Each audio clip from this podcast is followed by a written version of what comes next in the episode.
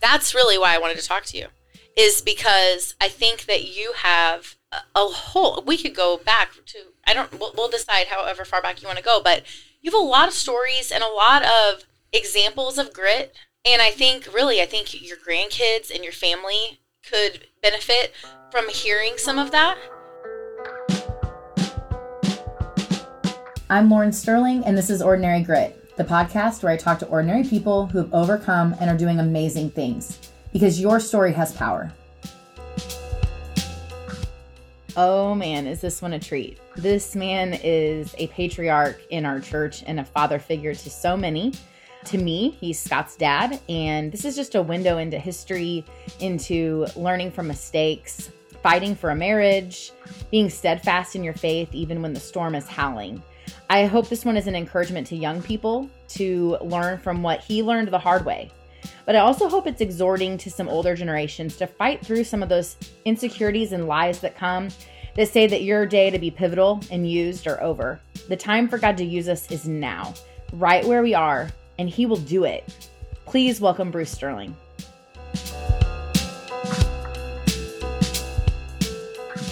How do I introduce you? You are so many things to so many people. Our church calls you the Pope. You're the, you know, Mr. Wisdom and uh, know a lot of things about Revelation and really Scripture in general. You're a husband of how many years? 53. More than that. Was 68 when we got married. It was 68. Scott was born in 69. Right, and he was would have been 54 in August. Yeah, so whatever. So you've been married 55 years. Yeah, there you go. Man, time flies when you're having fun. yes. Hey, with that right there, it, it, we could just talk about 55 years of marriage, and that's gritty. That's that requires grit. Yeah. She, especially to be married to you, has a lot of grit. So. Poor thing.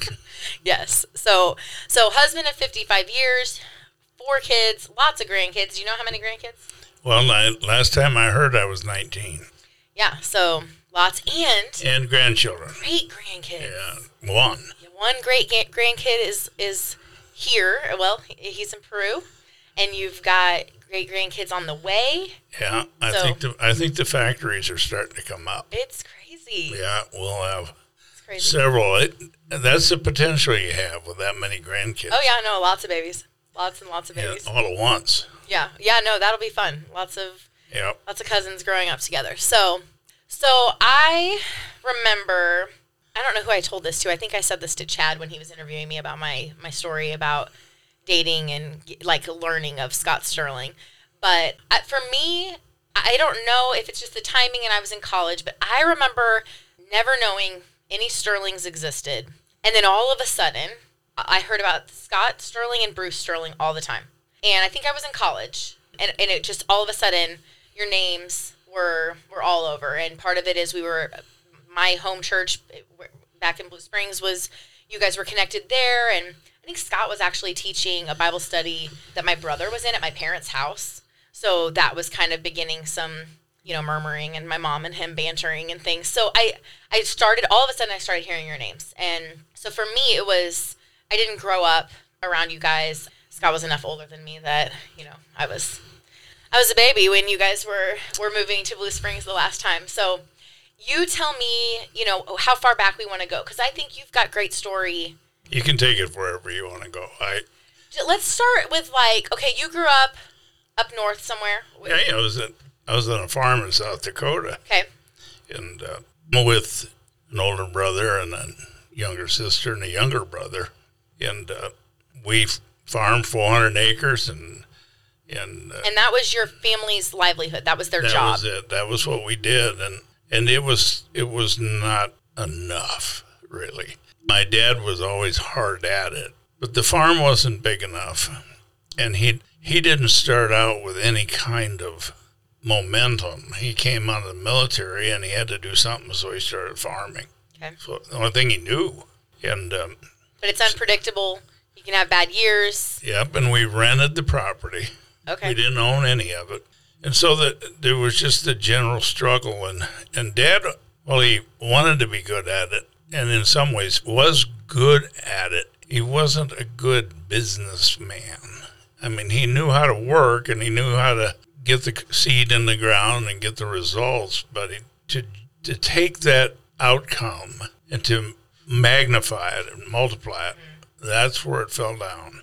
And you were watching that. Was there ever an expectation that you were just going to be a farmer too? No, I didn't want to be. I didn't. I didn't. Well, there was parts of farm life that I, that I was good at, and that was usually running the machinery. But there was uh, it was a real dull life, and I look forward to the day when I could get off the farm Okay. and go do something, whatever that something was. And so we, after we graduated from high school and started into college, Dad decided to go to college. Okay. And so, because he was, he himself recognized that it was a dead end street for him. He didn't want to do it. And uh, so he went back and got his teaching degree. Okay. And um, all the while we were going to college. So, as soon as I graduated from college, it was around about that time he moved off the farm. And he had a teaching job in Madison, South Dakota. And Like high school or? Yeah, it was yeah, it was high school. His, high school history, and and the uh, the kids loved him. It was really an interesting because it was during that time that he had his first heart attack. He was at 45 when he had his first heart attack, and um, it was during that time we got to realize how much how good he was at what he was doing because he had a personal personable way of working with kids and and so the kids had a had a high regard for him, and yet they and so they had fun together and they enjoyed one another. which made learning fun. Yeah, and and yet he was a disciplinarian with them, and that combination worked well. But then after he had his heart attack, he had to. In those days, he had to down. He had to step down. He had to stop for a period of time to uh, recover from the consequence of the heart attack. So he then went back and got his master's degree in guidance and counseling, and went on even after that to get his specialist degree. So he was, and his interest became from that became vocational counseling because he always felt like if if he could get the kids in the right direction for their career, that really gave him, gave him a leg up for success and, and meaningful life. Was he a believer at Yes, this time? yes. Okay. Yeah, he I, he became a believer somewhere in his thirties, and I don't know when that was. I I don't remember him anything but that. Okay. Um, Had a temper. It's an interesting thing that you ask the question because my one of my son-in-laws, Joe Bardwell, wants to get me to write a book, and he he bought me an opportunity with an organization called Storyworth, where they send you questions. You write as long as you want to write.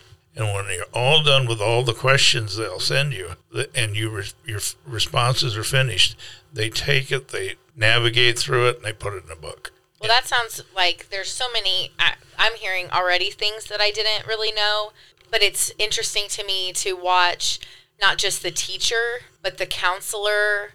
I mean, gosh, that makes me think of Scott. That makes Yep. me think of some of his sisters. That you, I can, you can see. Yeah, and, and dad, Some of that. And dad's dad's brother was a, a, a Virgil was a very significant. He was the head of clinical psychology in the state of Idaho, and so there was a, a I don't know whether you call it a, a bloodline thing or a, a pro, certainly a proclivity or a tendency to, in that area. Yeah, yeah. So then it became one of renting a house and, and trying to live the married life and, th- and then earn a living. I had a scholarship to play football in college, and I, I dropped the scholarship at the end of my sophomore year because I said, I can't do, I can't raise a family and, and, and play football. It took Yeah. up too much time. Yeah. So then, Scott was born while you guys were in college. yeah, Scott came along not too about a year, a little over a year, year and a half after we were married, and that was more of her want than than mine because she always wanted to be a mom. So that and be and besides, I was kind of uh, irresponsible in the sense I like to run, so I I was out a lot during the weeks with my buddies and leave her home alone and that wasn't her idea of a, a good married life. Yeah, probably not. So having a child, she thought would kind of fill some of that gap. Okay. And uh, and it wasn't long after Scott was born that I don't know. Here here comes. Well, he should have a playmate. He should have somebody to grow up with, and that's when Or to torture, they would say someone or to to torture. what? Yeah, yeah. He, yeah. They called it torturing, Yeah. but then here comes the twins, Yeah. and uh, what an experience that ended up being, yeah. and is still today. Yes. And then, you know, then a gap lasted for a while, and then here comes Melissa, the youngest one, and Did you finish with a bachelor's? yeah, I got Okay. I got a bachelor's degree in physical education and business, and I taught high school for three years. As soon as I graduated, I, I got a teaching job in Minnesota. Okay. Hated it. What about her? Did she finish? No, Okay. Lynn didn't finish because well, the kids. She was. I'm sure. Yeah. She I was always remember. pregnant. Yeah. and uh. So we we moved to Minnesota, and and I well, I taught for three years, but I quit every year. Because you just didn't love it. I no, I no, it was well two things. One is the the mundaneness of it, and the second thing was it didn't matter how good you did or how poor you did, given that you did something. You, you your increase, your wage, your your your livelihood Didn't was change. all hinged on what everybody else got. So you've always been a little bit motivated by I want to be able to do this, control this, push this, and and and see the the benefit, reap the benefit. Yes. Yeah. Yes, and so a- after the the uh, third year, that was it. I got into the meat. I got into meat business uh, up in Minnesota, and I was because I had a college degree. There, an opening came in the meat plant I was working in, and then we got into purchasing in the meat company, and that took us to South Sioux City, Nebraska, and we lived there for a number of years. And and um, well, the fam- in the early years of the family was growing up, but I always thought we'd end up staying there Okay. because that was the corporate headquarters for the IBP was the meat company, and that was their headquarters. So that, if you're in headquarters, you, where you go from there. Right. But that again was you only got up so high unless you started moving. The only way that you could really, unless you were exceptional, and, and I'm not that category, the only way you could progress in the company was move physically. Okay. Go take on, go back into the meat plants, go back into managing a meat plant. And then even in that chain, then you, as you got good at managing one plant, they would move you to another one as part of your growth.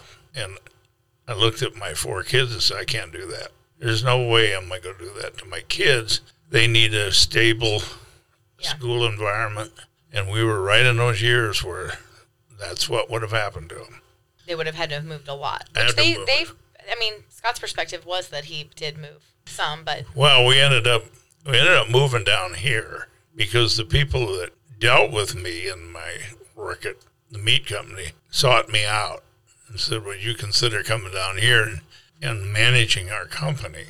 So I came down here and was here for a year, and then my uncles got a hold of me, said, "How about coming up here and managing our business, which was the um, transformer repair business up in in Minneapolis?" so you went back. So we went we went to Minnesota Or yeah.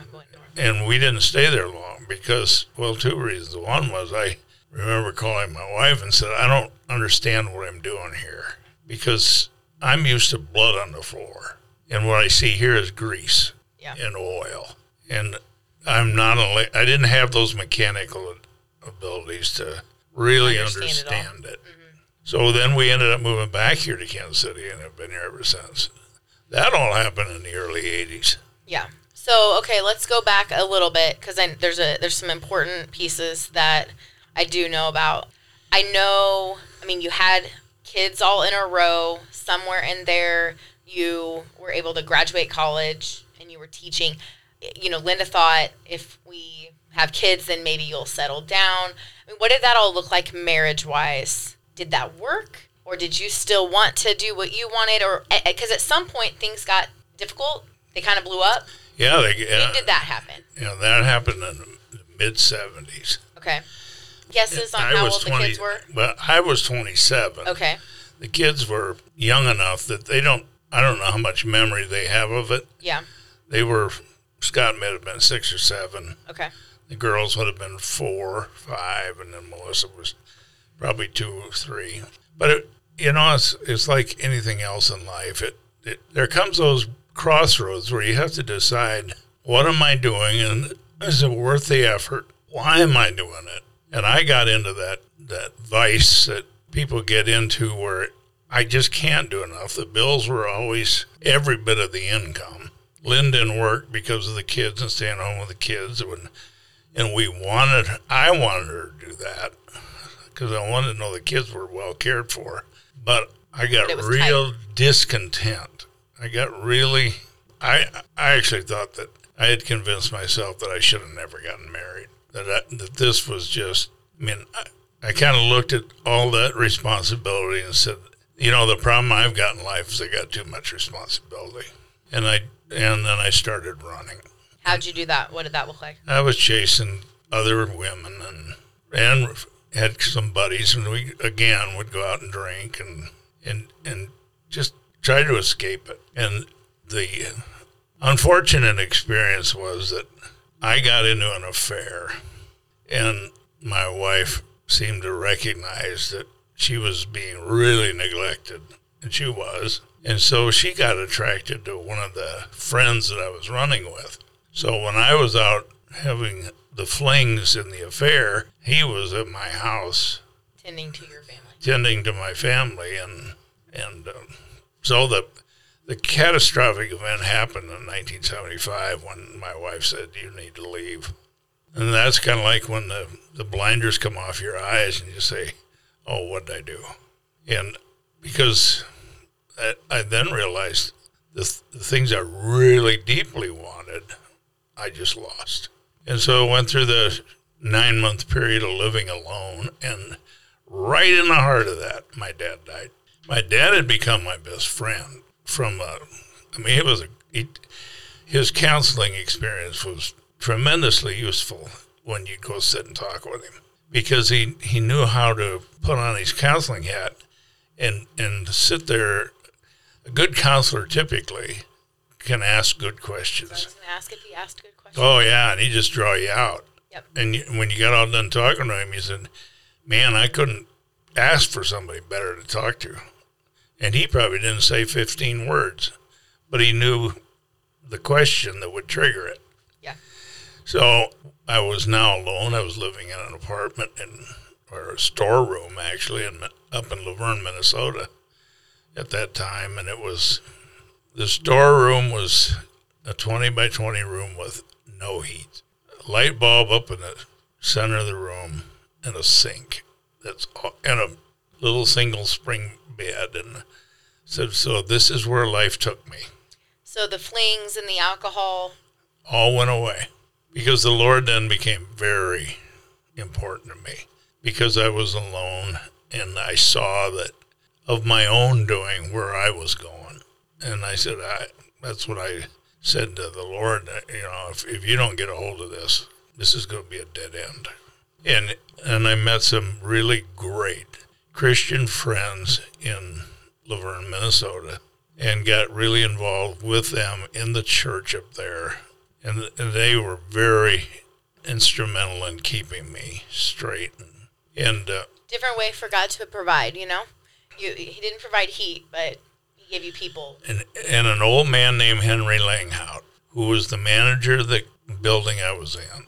He's the one that cleaned out the storeroom so I could stay there. Cost me twenty dollars a month, and uh, I, I I look at it, it's kind of like I was listening to a a video the other day of a, a German, uh, actually a Jewish Holocaust survivor, who was a young kid at the time of the war and he went back to visit where they were when the Germans were trying to get him. And while he was standing, he says, "I hate to be here. I hate this, but I'm glad I came." And that's really what that experience was Those as much months. as I hated the cold nights where you couldn't get heat. And the and winters in Minnesota are, are much more Or significant. brutal, yeah. Yeah. And um, but Han- Henry would invite me up every Sunday morning to come up to his room for breakfast. And I think it was Henry's way of making sure I went to church. It, you know, I, I was going to go, but it was Henry's way of kind of just getting me started on the day right. And and Henry was a just a an old timer that lost his wife many years before, and uh, very significant player in Yeah, my life. for sure. For sure.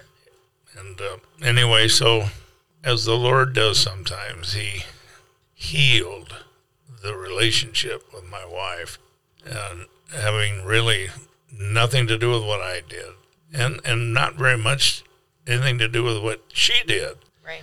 What it really was is we both she accepted Christ during that time. Totally separately? You weren't talking about this? No, you weren't she- seeing each other?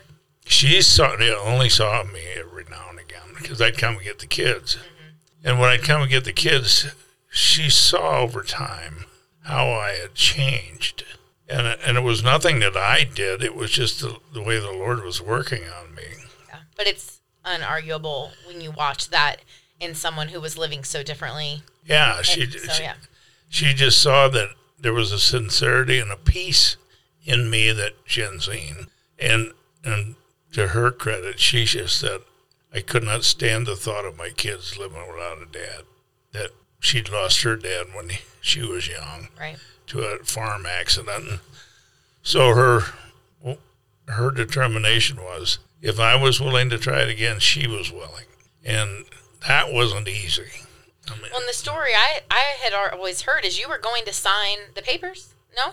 You were on your way She was on the way to sign the papers. when she said she would try. Yeah, it was the night before she was going to go. Well, actually, it was the, the night before I had the kids in Sioux Falls, South Dakota. It was 30 miles from where we lived. I'd taken them to the park, and my mom came up, and we were there at the park. And Linda knew where we were, and she came over there. And she asked mom if, or I asked mom if she could watch the kids, and I went and talked to Lynn, and she said, "I don't know what's happening to you, I, I, but I see a change, and I think it's real because I've been watching for a while." Yeah. So, it, if she asked me to explain what happened, why I've changed, so I told her how the Lord got a hold of my life, and and she said, "I want that," and so she we then departed because she had to drive back, and we were still living apart. And um, on her way back home, she said to the Lord, much the same as me, I I don't like the way it's turned out, and I need help. Yeah. And so it was in that in that environment that we started over. Yeah. Many times she didn't want to be there, Yeah. and many times I didn't want to keep trying Sure. because of the the the bruises that came from both those extramarital effects. But lot to lot to forgive and a lot to try to set aside and not hold against each other and the thing about it was that that was unique about it is it, we never felt that same felt that way at the same time. There were days when I just wanted to say, I, I really can't do it. And there were days that she felt the same way, but it was always on a different day. yeah. I called it the teeter totter. Yeah. I always said that Scott and I had a good teeter totter that when he was really weary or if he wanted to quit everything and run away or that we never it, gosh we strong personalities passionate loud or or even mean and uh, if we both hit the same place at the same time it could have it could have been bad but we always teeter tottered pretty well and i think there's there you have to have some of that Yeah. That's all part of growing up. It's all part of making a 55 year relationship. Absolutely. It's, it's the it's the surviving the struggles. actually was just um, getting coffee on the way here, and they were like, "What are you doing today?" And I said, "Well, I'm about to um, do a podcast," and they, you know, chit chat. They my my new favorite coffee place knows me now, and so we talk about this. And I said, "Yeah, I'm going to be talking to you know my father-in-law. It's been married for you know 55 years and about you know the stories are about survival. And i and i said you know surviving marriage. And then i kind of corrected myself like oh that sounds bad. And she the girl even said no i mean that it might be really accurate that, that there is an element of you know fighting for it surviving you know even yourself like like really surviving your own desires and your own I mean, you you even said you you get to a place where you're just discontent, or and so there is some real grit in in not quitting. In forgiveness requires a lot of grit.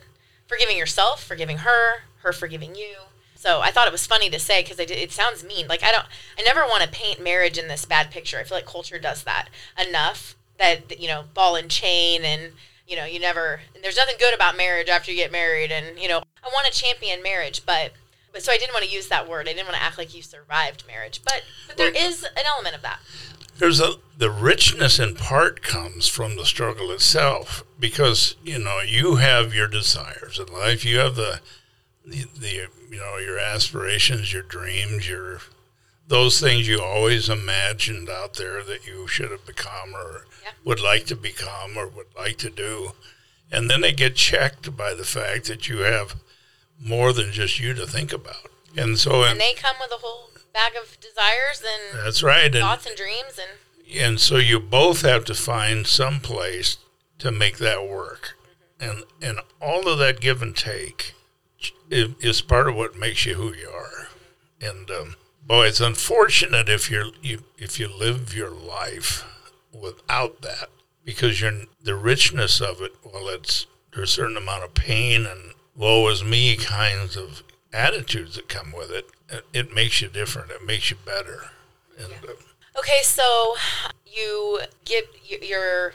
We, we had gotten to moving and being in Kansas City, so we can maybe, unless you, unless there's something in the middle of there, we can go to you. You get back together. You figure out how to make it work.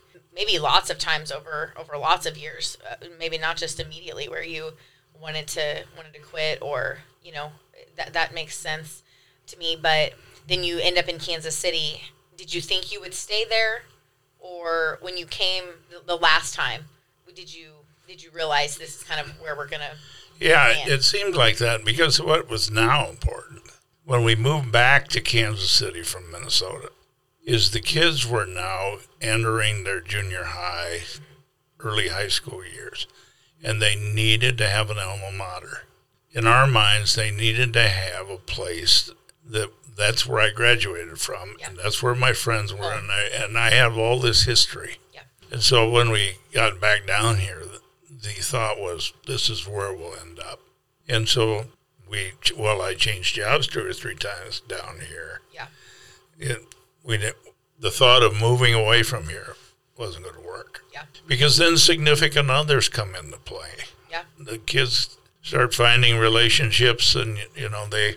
You know, so you came into the game at one point. A little later, but yeah. Yeah, we came in later, but yeah. I mean, it, no, they started getting married. They started having their kids, and yeah, um, yeah. So then you build this, you know, kind of a culture where you guys were were kind of known for your Sunday lunches, and people. You, you were in my family too. My family just wasn't as big, but they all get together. We eat you're loud, you fight, you get past it, you you know, and that was one of the things when I started eh, spending more time with Scott is I was like, well, this is a family that really is a lot like mine, you know, and, and I think that's important too is there there to be some you know similarities. So I, I think you guys were kind of famous for big lunches and getting together and being involved in each other's lives, good, bad, or ugly. Um, you know, giving giving opinions about what people are doing, and so I mean, we could could talk about all kinds of just different pieces of things you've had to walk with your kids.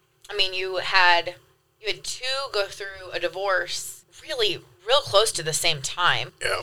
You know, and walk some really hard things with and, and their kids were involved and so that that could take all day. But what would you say how, what what's the battle or how how do you win the battle of the discontentment? Because would you say that that continues? That that is a a battle for you that you get in seasons where you're whether it's bored or because I do this, and so maybe maybe we're we're not this much alike, but where where I I'm like my brain is bored. I need to do something else, and I could get in a lull again of not happy or I'm I'm bored. And how, how do you keep yourself out of a rut?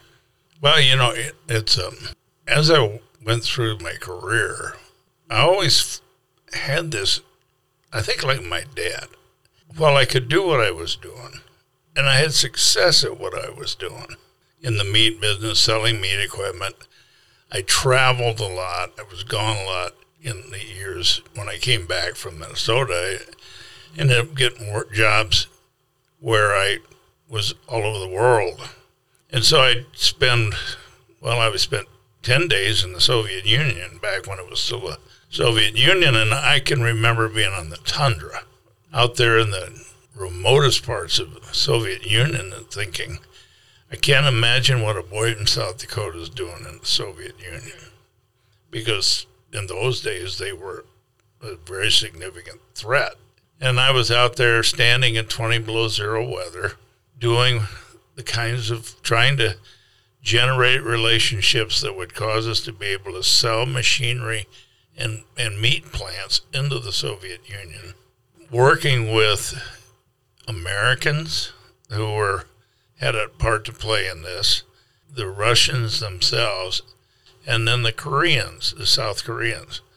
There was a three way, a pyramid kind of structure. And while that all had a, a certain intrigue to it, there was an emptiness in it. It just was, if I get successful at this, if I do well, it just means more of it. Just means I'm gone more. Gone more and, and out here in the places that I really, you slept in your clothes.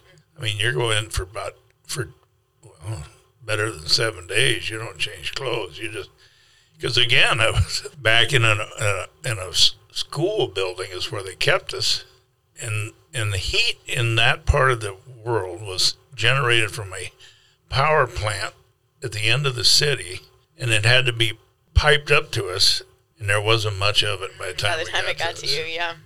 And so you'd sit there and you'd just basically be all bundled up. And then you get up in the morning and, and breakfast consisted of vodka and caviar Okay. uh, and bread. And the Russian bread was incredible bread. The rest of it you can keep. but I remember that the, you, they always said you could live on Russian bread. You don't have to eat anything else. It would sustain you.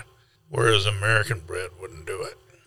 Anyway, so in all of that traveling and in all of that, those those things that you maybe label as a success, it, it's still at a an empty ring to it.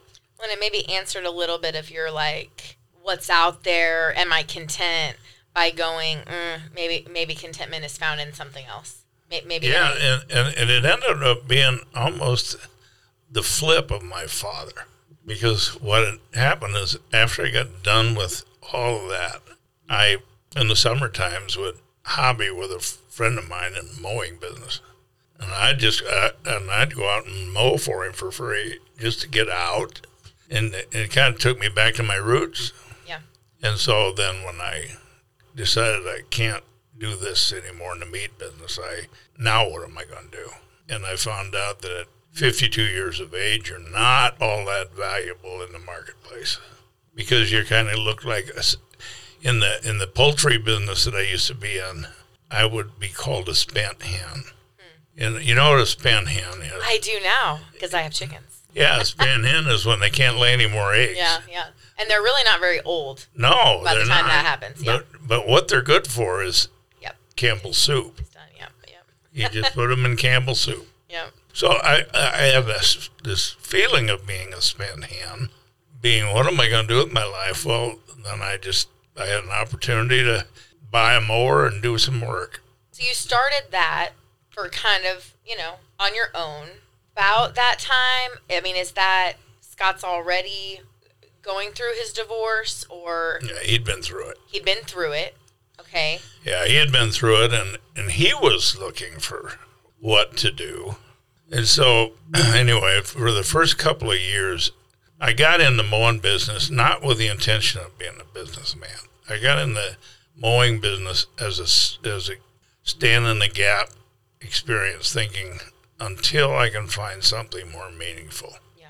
Well, it ended up that as as the Lord provides ways, I got connected up by one of my son-in-laws to QuikTrip because they needed a better performance on their properties.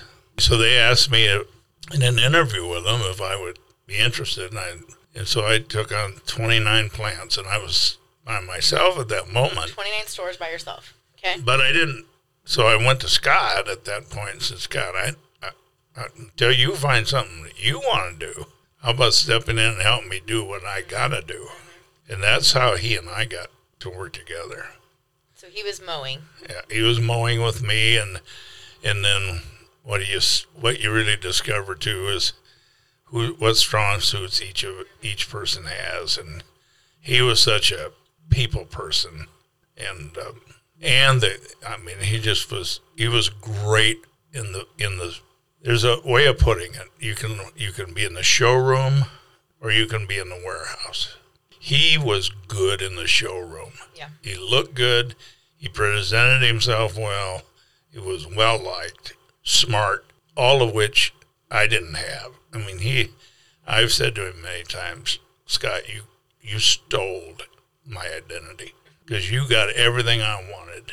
He was taller than me, better looking, all of the things that go with it. And uh, anyway, so what we found out in that partnership together is it worked well because I concentrated in the warehouse. I kept the, the operation going from the back room, and he kept it going from the front room. And it just was a beautiful harmony in the way we worked. Always in my eyes. I don't know that he always felt that way, but I certainly did, and, and I loved the privilege of working with him. Yeah, no, he loved working with you for sure and always took such pride in, you know, his parents and their marriage and the way that they that, that you guys did ministry for sure. That he as much as you, you know, think that he was this better version of you, he didn't always see that. And I remember when we were first being friends and we were doing ministry together, I remember we were in a small room. This is like early early um, student ministry days, but I have like really vivid pictures of him speaking, and he had such a hard time with this idea that he was a lawn boy, that that he that he was you know mowing grass and picking up other people's trash, and I was such a high energy. I was like early twenties and like super confident. Like I wish I had some of that still, but you know, like super super confident. And I, I'm like, what is? Why does he feel that way? I, I started calling him Eeyore because he was like going to a party. I'm not gonna have any fun. And I'm like, what is the deal with you? You know? And we became friends, and I I started to understand a little bit, but he really didn't see himself for a long time. I feel like more so later. There was a lot less Eeyore, mm-hmm. and I mean, we can call that a lot of things. We can call that God doing work and, and allowing him to, to do things or really just I, I, don't know. I don't know if, if I if my personality had anything to do with that, having kids had anything to do with that, but I mean I, he wasn't always that way. But I remember back then, I mean it made for great sermon illustrations. He used those things about picking up people's trash and, and, and the struggle, but he really struggled, I think, with feeling like, you know, he wasn't he wasn't good enough. He didn't finish school you know, and things like that. And, and, and instead, we we saw so much success. So so I don't think he he saw poorly you guys doing business at all. And eventually, he was able to really see how God used those relationships. I mean, hugely. When when one of the big wigs in QuikTrip calls him and is like, "Scott, I get it. I finally get this Jesus thing." I mean, that's a huge win. That is a huge, yeah. huge win. That he was out there doing ministry but it also provided him freedom to do what he loved. So because he didn't have to go from it to an eight to five and didn't have the same expectations of when he needed to be somewhere in two weeks of vacation, maybe. Instead, he was able to do mission trips and meet with people throughout the week and do, do, I mean we did so much marriage counseling and so much so many different kinds of counseling that he was able yeah. to do that allowed him to be who he felt called to be. So instead of it being the reason or or the reason he was who he was or or it wasn't who he was, but it did provide him the opportunity and the freedom and flexibility to be who he was called to be. Does that make sense? Yep. Yep. I don't know where I was going with it, but it I was with that big wig yesterday. Okay. And every time I'm with him, he talks about Scott and what a tremendous impact he had on not only him, but on a number of guys in that organization just by the rub off, you know, and uh, and the steadiness. They they could, they just knew he was a rock solid guy, and they would ask where that comes from. Well, and I mean, you and your commitment, and, and you you both of you, your your marriage and the commitment to walk that out, and even the more I hear about your dad and things that he was continuing to pursue, and I mean that it all sounds really familiar. You know, I see that even in in my, you know, here I'm talking a lot about Scott and not mentioning much my daughters, but I mean, you look at all three of those girls. They, there's they've some of them have gone through. Erin in particular has gone through a real stormy marriage environment, and um, always wonders where is God that I can't seem to find the the man I should have in my life, and and then you had Amy raising four kids like her mother did, and Amy's just been a marvelous help in the Sterling Industries part of it. Uh, she works like three jobs most of the time. yeah. She she is the kind of the hidden the hidden gem that people Yep. don't realize, but she's smart and consistent and has been there for for my people and I mean would do anything for you. And then you had Melissa, who was Yep. who was just a, a knockout when it comes to ministry. She's she's kind of the female version of Scott in some ways. A very strong ministry leadership roles and and very influential, I think, with a lot of young ladies. Um, Yeah. they've all been really they've turned out really well and. Well, and a lot of it is, I think, an example and continual reminders that ministry isn't isn't getting paid in a church. Right. You guys were doing ministry in your home. I've heard lots of stories of people coming over in the evenings and marriages, you know, showing up at the door, wanting your help, wanting your advice, your years of transparency about what you guys have been through, and, and telling those stories, and that that ministry is not in a with a pulpit and a paycheck. It is right where you're at and you and you guys have lived that really well and and even in the storms and the hardships of of all of your uh, of your kids they God has used those hard things over and over and over Melissa asked me that I'm going to be doing a Bible study with a, with a number of the ladies, and and the topic will be where's God? When, or, well, it centers on why don't I ever hear from God? God never talks to me, and that's not true at all. He talks to all of us a lot. He communicates is maybe a better word. I'm just sitting here listening and talking about this experience and looking back at it. How many times he joined in the invisible hand, so to speak, where he orchestrated the relationships over the years with numerous people. I said I've said to my kids, they all owe me because it's because of I'm here and and made the decisions I made that they hooked up with you guys. I don't get any credit for that. But, but the point is, is God is always at work, and He's always communicating. If you'll listen, if you're sensitive to it, if you, and, and the older I get, and I'm 75 now, and the older I get, the more I realize just what amazing companionship He provides yeah even in the even in the times the darkest hours the the times when well when I lost Scott when we lost him it was oh my goodness that was absolutely not in the plan. Right. I, I had a guy say to me the other day he was talking about he said I never thought life would turn out this way. And I said there's the title of the book. Yeah. Because I never thought it would turn out this way. sure And so you say, okay, so what do you do when the times get really hard?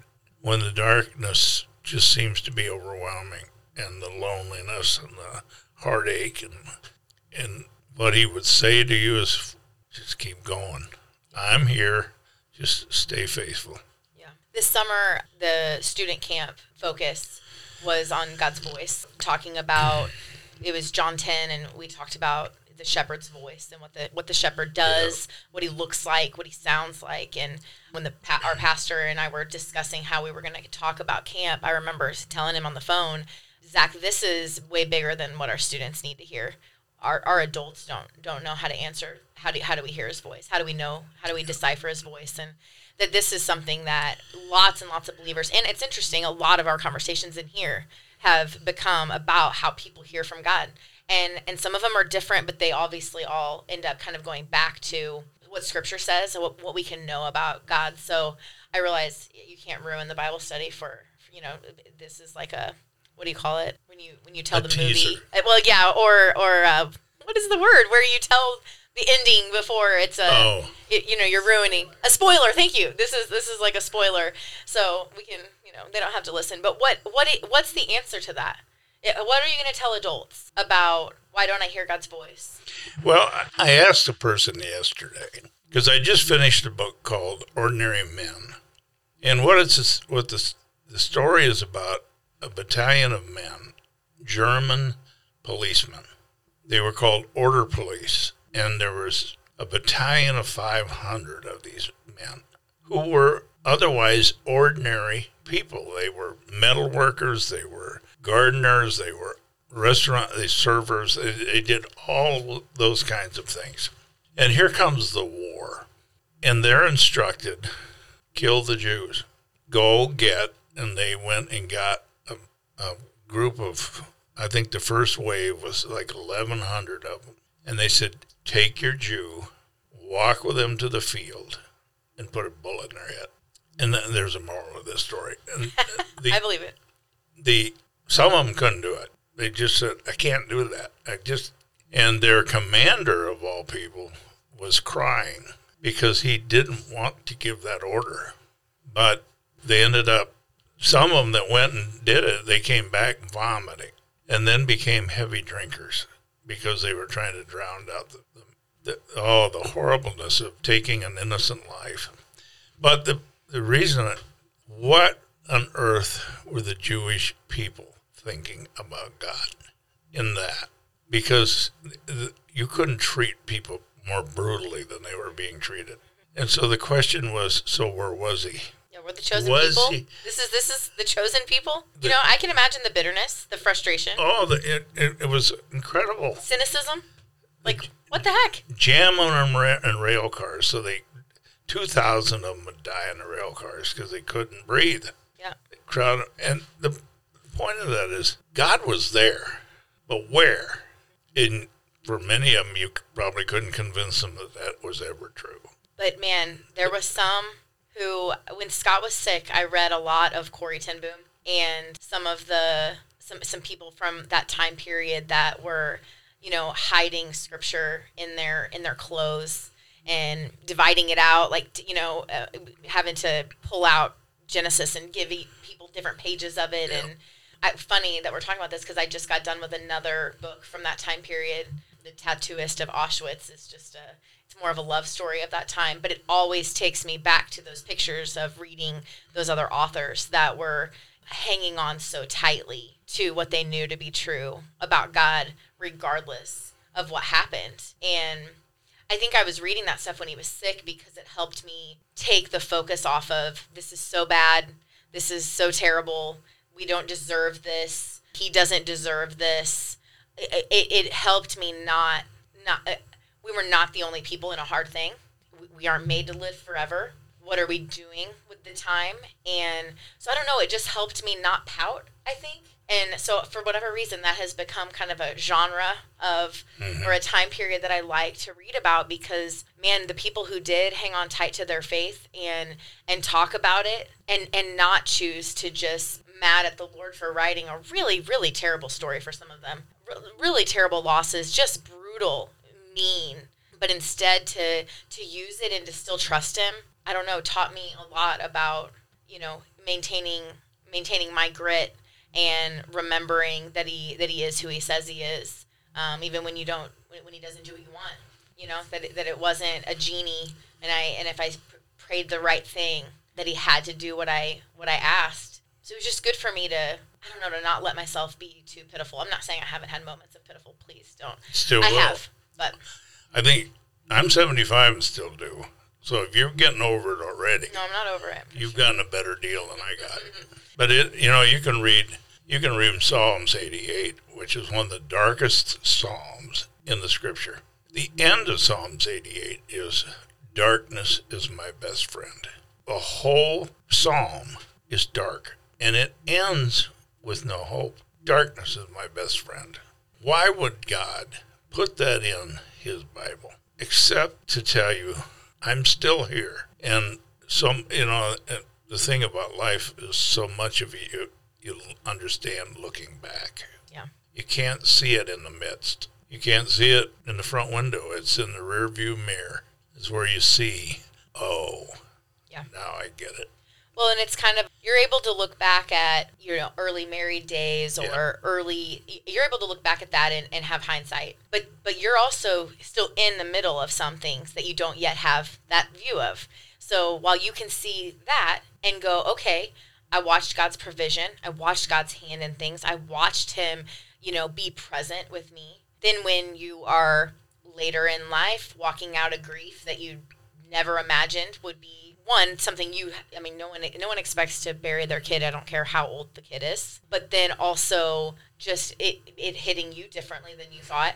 You don't yet have the full hindsight right. of that. And so while we can look back at what he has done it helps me in the now of this is not done. This is not wrapped up in a pretty red bow but i trust him i don't have to have an answer right. or some perfect theological thing to stand on today but i but i do trust him because i can look back and see where he has been faithful where he has been who he says and so while i have no idea how some of this is going to get written i have no idea what to say to my kids frequently about where they are about their grief about what the, their future or how unfair it is you know i I do not always have, no, let me say, I rarely have the perfect words for any of those scenarios. But the place where I am able to stand with, with all my weight is that I, I do trust him. I do believe that he is present and in it because I've seen that.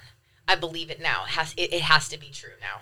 Well, one of the, I think one of the greatest takeaways from whether it be the struggles we had in our marriage early on, the cancer that my wife got, the, the now stage four breast cancer, and and that was right about the time Scott started to show up with cancer, and then Lynn recovering to the point of that's not a daily concern now, and then Scott having we really believed that he was going to pull through this, that, that God was going to do, if any, because he had such an amazing impact on people and such a ministry f- field.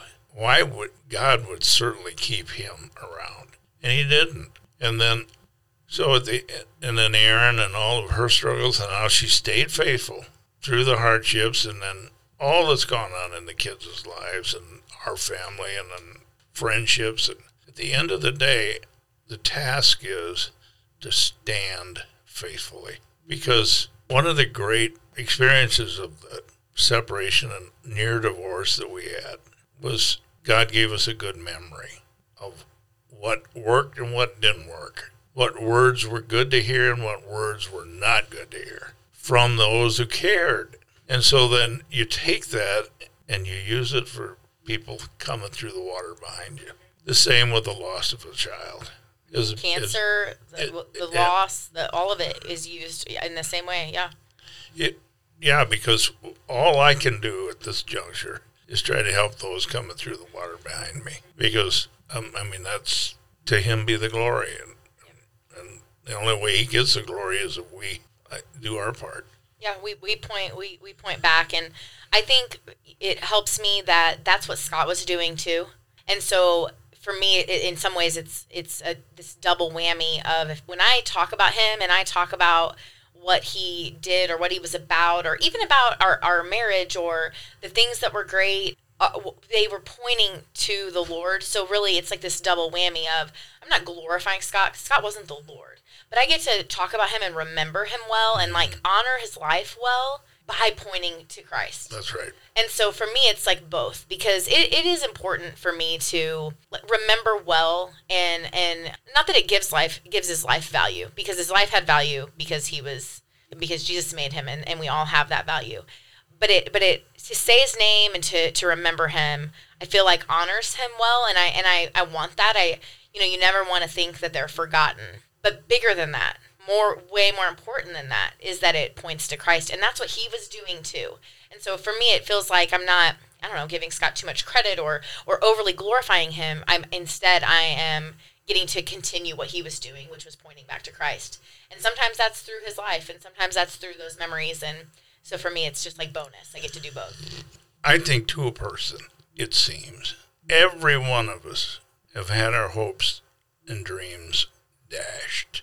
I mean, at one point in time when I was younger, I thought maybe I'd like to be president. Well, we would love that. Okay, you- can we make that happen? then you discover that I don't have what it takes. That's not true. Like, and then I would, I thought, you know, well, maybe because I had a scholarship for football, maybe I could make something of that. Well, I was only five foot eleven, and I had the weight that I needed. I was a good two and a half. I was, I could, I could be a lineman, but I didn't have the speed. So there goes that dream. And so you go through life, and, and those dreams tend, tend to get dashed in part because of reality and in part because you're comparing yourself with or you're inclined to compare yourself with the people on the right or people on the left and the sooner you learn to just keep your eyes locked straight ahead and just let god take you through your life he'll make of it what he's going to make of it and, and it- and those are way better dreams. well i'm still waiting because patrick mahomes I, I, I mean, he's making more money than or, you. well, but- it didn't even. No, it isn't the money. I've I've gotten past the money, but just this, just that ability, or Travis Kelce, or whoever. whoever. It's just that. How come people, Jordan Peterson, some of these people that write C.S. Lewis, these guys that write great books, pick your field. And you find out, well, I'm not in that one. There's always somebody better than us It seems like things. it. Always. Maybe our time is yet to Remember come. remember when we were sitting at we were sitting at Big Biscuit and we were talking about that I I had this idea and I was going to do this and that that waitress out of nowhere took her mask off just long enough to say this has already been done everybody's doing it put her mask back on and walked away and I was like well ain't that encouraging thank you but I mean there's always going to be somebody better than us uh, always gonna be somebody worse than us. That was like my mom's great encouragement. That was that was how my mom motivated us as kids. But but it's true. And so you're right. It, I, I could compare myself all day long to all kinds of other people. And and nowadays the social media and kills us on that. We can see everything else that everyone else is That's doing right. great. Yeah. But I think if you could see how people see you, it would it would encourage you. I think if you heard the way people talk about your teaching, the way that people love to hear you talk about whether it's the end times or it's scripture in general or your consistency or your encouragement or your counseling, the way you talk about your dad. There's people that say that about you. So I think you're right. We, we have to keep our eyes locked on the author and perfecter, right? Like True locked north. on him. Keep true Yes. north. True north. But I think there's also benefit in maybe maybe we need to do a better job of letting you hear what people are saying and letting you you know see your see yourself that way because you're you're not waiting for God to have purpose for you. No. God's done a lot for in 75 years. And he just does it again and again. There's just new dreams and and a new goal and a new way that he's using you. And so I don't know what exactly that is. I mean, maybe it's going to be here. Maybe maybe you're going to write a book, but you're it's just Maybe new. this time together is going to catapult us both I am sure. into the highlight, bright lights, yep. and and speaking engagement. Let's just travel the world together. You know, I I had a guy. Well, it was said the other day on the on television. In a normal human life, the Bible says three score and ten, 70 years. Our average life in America is 76 years. So you take that times the weeks in a year, and you come up with roughly 4,000 weeks. So count how many weeks you got left. If you hit 76 years old. 76, it, which is that many of them don't hit it. Many of them, some go beyond it. But if you if 76 is biblically within the realm of what it said, well, I've got about 20 weeks left. That's not a lot of weeks. That's not a lot of weeks, but what would you do with them? I don't know. I'm trying to figure out how to fill those weeks up with a maximum output. Well, but with great purpose, and you you have lived with great purpose. In, in the world's eyes, it looks different, but but in in spiritual eyes, you have lived with great purpose, and and God has used that over and over and over. There's a great legacy, truly a great legacy. Thank you. It's um, let's just um, pray that it continues. It will. Thank you so much for listening. If you have or know someone with an inspiring story, you can apply to be a guest at ordinarygrit.com. Be sure to connect with me on Instagram at Ordinary Grit Podcast to get to know me and my guests.